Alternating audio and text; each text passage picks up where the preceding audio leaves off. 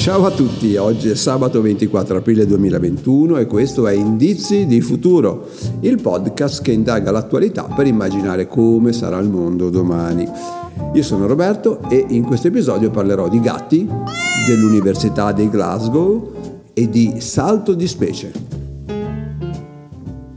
Il nome italiano deriva dal latino medievale gattus ed è un vecchio amico dell'uomo. Probabilmente era all'inizio benvenuto in casa perché la sua preda, i ratti, erano acerrimi nemici di chi aveva un granaio.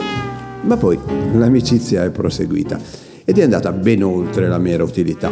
A tutt'oggi il gatto rappresenta uno degli animali domestici più diffusi in tutto il mondo, anche se ad avere un granaio sono rimasti in pochi. Ma la notizia non è l'aspetto romantico e misterioso del piccolo felino che miagola, ha un carattere un po' indipendente, fa le fusa e si striscia fra le gambe del proprio padrone, ma del fatto che in Gran Bretagna due gatti si sono ammalati e uno di questi poi è anche morto. Ma andiamo con ordine. L'Università di Glasgow ha condotto uno screening, cioè un'indagine a campione sulla popolazione felina in Gran Bretagna e i risultati ci devono mettere allerta, poiché gli scienziati hanno identificato un salto di specie fra essere umano e gatto domestico, ovvero la presunta trasmissione del Covid-19 da un uomo a un gatto. I felini contagiati si presume appunto siano stati infettati dai rispettivi padroni, entrambi positivi al virus. Gli animali presentavano i sintomi tipici dell'infezione e già a prima vista si notava una chiara difficoltà respiratoria. Un anno prima si era trovato un caso analogo, ovvero un gatto che presentava sintomi compatibili con il Covid e il cui proprietario anche in quel caso si era ammalato e prima del suo animale domestico, ma allora non si fece il test.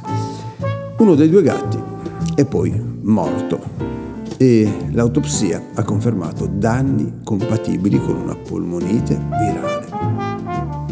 Non c'è alcun dato, fino ad ora, che testimoni la possibilità da parte dell'animale in questione di contagiare altri animali o addirittura l'uomo e neppure nessun dato su di un eventuale ruolo che potrebbero avere gli animali nell'epidemiologia delle infezioni umane. Ma in questo podcast eh, a noi interessa il futuro, dobbiamo fare i conti con la probabilità che nel nostro domani la cura degli animali domestici dovrà riguardare anche malattie che pensavamo fossero di interesse esclusivamente umano, ma che invece possono albergare anche negli amici dell'uomo a quattro zampe e che magari muovono la coda in loro presenza. Bene, anche oggi abbiamo indagato qualche indizio che ci può aiutare a svelare il nostro futuro. A domani!